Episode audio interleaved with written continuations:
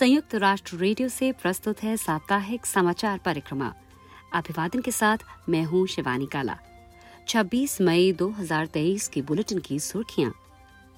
UN प्रमुख ने कहा, यूएन शांति रक्षक है, आशा व संरक्षा की एक मशाल। एक भारतीय शांति रक्षक मेजर प्रशांत राठी की असाधारण सेवा व साहस के सफ़र पर सुनिएगा एक खास बातचीत। विश्व को अगली महामारी का मुकाबला करने के लिए रहना होगा तैयार। डब्ल्यूएचओ की चेतावनी। म्यांमार में मोका तूफ़ान के कहर के बाद राहत कार्य जारी। 33 करोड़ डॉलर की सहायता अपील।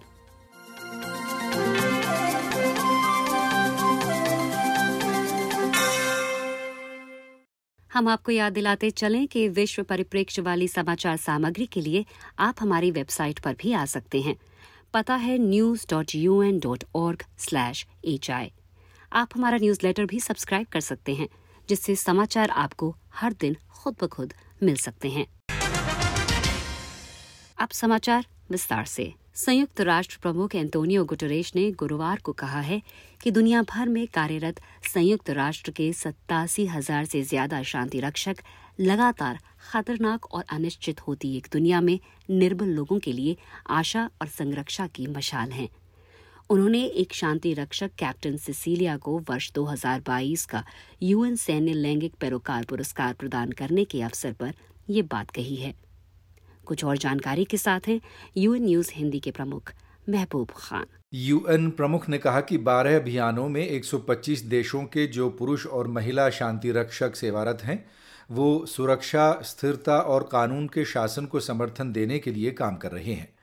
उन्होंने बताया कि वर्ष 2022 में अपनी ड्यूटी करते हुए 102 शांति रक्षकों ने अपना सर्वोच्च बलिदान किया। एंटोनियो गुटेरेश ने वर्ष 2022 का यूएन सैन्य लैंगिक पैरोकार पुरस्कार घाना की एक शांति रक्षक कैप्टन सिसिलिया एरिजुआ को प्रदान करने के अवसर पर कहा कि शांति रक्षक शांति के लिए संयुक्त राष्ट्र की प्रतिबद्धता का धड़कता दिल हैं। शांति रक्षा दुनिया भर से शांति रक्षकों को एक साथ लाकर बहुपक्षवाद के वास्तविकता में तब्दील होने का एक प्रेरक प्रतीक बन गई है। कैप्टन सिसिलिया एबीआई में यूएन शांति मिशन में तैनात हैं। ये पुरस्कार गुरुवार को न्यूयॉर्क स्थित यूएन महासभागार में प्रदान किया गया। कैप्टन सिसिलिया ने पुरस्कार स्वीकार करते हुए कहा I dedicate this award to the beautiful people of ABA whose मैं ये पुरस्कार आबीए के अद्भुत लोगों को समर्पित करती हूँ जिनकी यादें हमेशा मेरे साथ रहेंगी और तमाम शांति रक्षा कर्मियों विशेष रूप में वर्दीधारी महिलाओं को भी समर्पित करती हूँ। मेरी कामना है कि हमारे समर्पण निष्ठा और मानवता प्रेम कभी भी व्यर्थ न जाए। संयुक्त राष्ट्र दीर्घायु हो। घाना की शांति रक्षक कैप्टन सिसिलिया के शब्द। यूएन प्रमुख ने इस अवसर पर कहा कि हर जगह यूएन शांति रक्षा मिशनों में काम करने वाली महिलाओं की संख्या बढ़ाने का ये बेहतरीन समय है। यूएन शांति रक्षा अभियानों के 75 वर्ष पूरे होने के अवसर पर शांति रक्षकों के बेमिसाल जज्बे को याद किया जा रहा है। दक्षिण सुडान में यूएन मिशन अनमिस में तैनात एक भारतीय शांति रक्षक, मेजर प्रशांत राठी से हमने उनतीस मई को मनाए जाने वाले अंतर्राष्ट्रीय यूएन शांति रक्षक दिवस के अवसर पर खास बातचीत की। पिछले पिछहत्तर सालों में संयुक्त राष्ट्र ने बहुत कुछ हासिल किया है। पीस कीपर्स ने अपना बलिदान देके काफ़ी जगह अपना नाम भी कमाया है, देश का नाम भी कमाया है और जिस चीज़ के लिए हम लोग यहाँ पे आए हुए हैं, शांति की स्थापना और सद्भावना की बढ़ोतरी, उसके लिए भी काफ़ी योगदान दिया है। और जहाँ तक इंडिया की बात आती है तो 1950 से तिरपन के बीच में कोरियन वॉर के दौरान इंडिया ने पहली बार संयुक्त राष्ट्र के झंडे के नीचे अपनी सेवाएँ दी थी। भारतीय सभ्यता के एक वाक्यांश में जो छोटी सी चीज़ आती है, वसुधैव कुटुंबकम उसी संदेश को आगे बढ़ाते हुए जितने भी यंग पीस कीपर्स हैं या यंग जनरेशन हैं जो अपना योगदान इस संसार में, मैं देश नहीं बोलूँगा, मैं संसार तो पूरी दुनिया के बारे में बात करूँगा, वो योगदान उसमें देंगे। तो ज़रूर मेहनत करें, सीखें, एक दूसरे की रिस्पेक्ट करें, तभी आप अपने काम को बेहतर कर पाएँगे। मेजर प्रशांत के साथ बातचीत का विस्तृत संस्करण हमारी वेबसाइट पर उपलब्ध है। पता है news dot U N dot org slash H I विश्व स्वास्थ्य संगठन डब्ल्यूएचओ के महानिदेशक डॉक्टर टेड्रोस एडनाम गेब्रेसिस ने कहा है कि कोविड 19 अलबत्ता अब एक वैश्विक सार्वजनिक स्वास्थ्य आपदा नहीं बची है, मगर देशों को अब भी बीमारी का मुकाबला करने की अपनी क्षमता को मज़बूत करना होगा। और भविष्य में होने वाली महामारियों और अन्य जोखिम का सामना करने के लिए तैयार रहना होगा।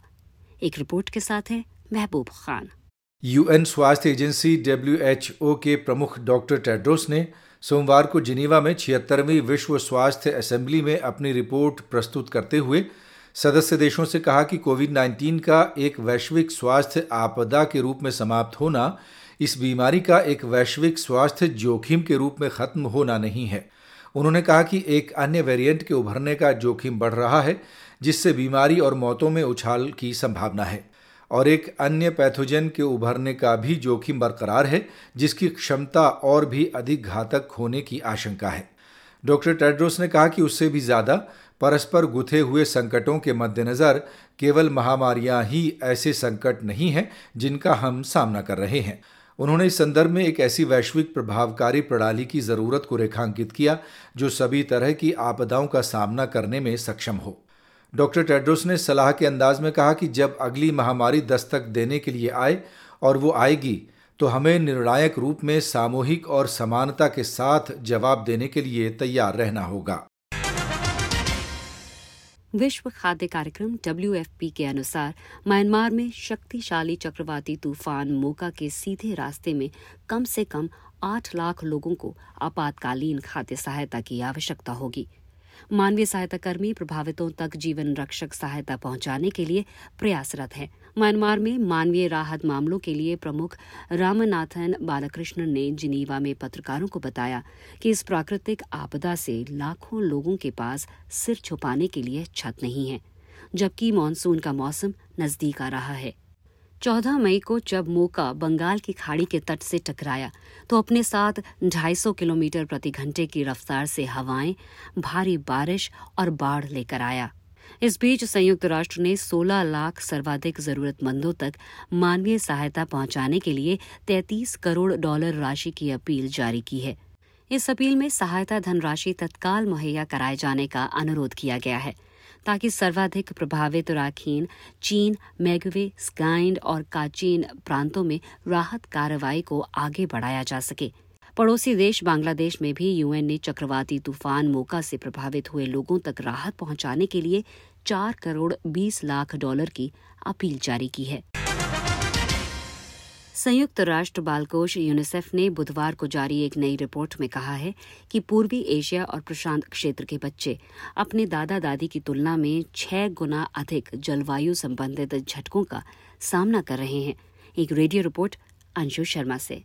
यूनिसेफ की नवीनतम क्षेत्रीय report over the tipping point में कहा गया है कि तापमान और समुद्री स्तर में वृद्धि और चरम मौसम की तूफ़ान, भयंकर बाढ़, भूस्खलन और सूखे जैसी घटनाओं के कारण इस क्षेत्र में जन्मे लाखों बच्चे जोखिम में हैं। यूनिसेफ के पूर्वी एशिया प्रशांत में स्थित कार्यालय में वॉश जलवायु और टिकाऊ पर्यावरण की क्षेत्रीय सलाहकार सिल्विया गया का इस बारे में कहना है। Um, इस रिपोर्ट से मालूम होता है कि ये क्षेत्र उन क्षेत्रों में से एक है जो जलवायु और पर्यावरणीय खतरों के प्रति अधिक संवेदनशील है। न केवल खतरों की तादाद सबसे बड़ी है बल्कि बच्चे इनमें से बहुत से परस्पर गुंथे हुए जोखिमों का सामना कर रहे हैं। मसलन अनेक स्थानों पर बच्चे एक ही अवधि में केवल एक या दो नहीं बल्कि तीन और चार या फिर पाँच खतरों से एक साथ जूझ रहे हैं।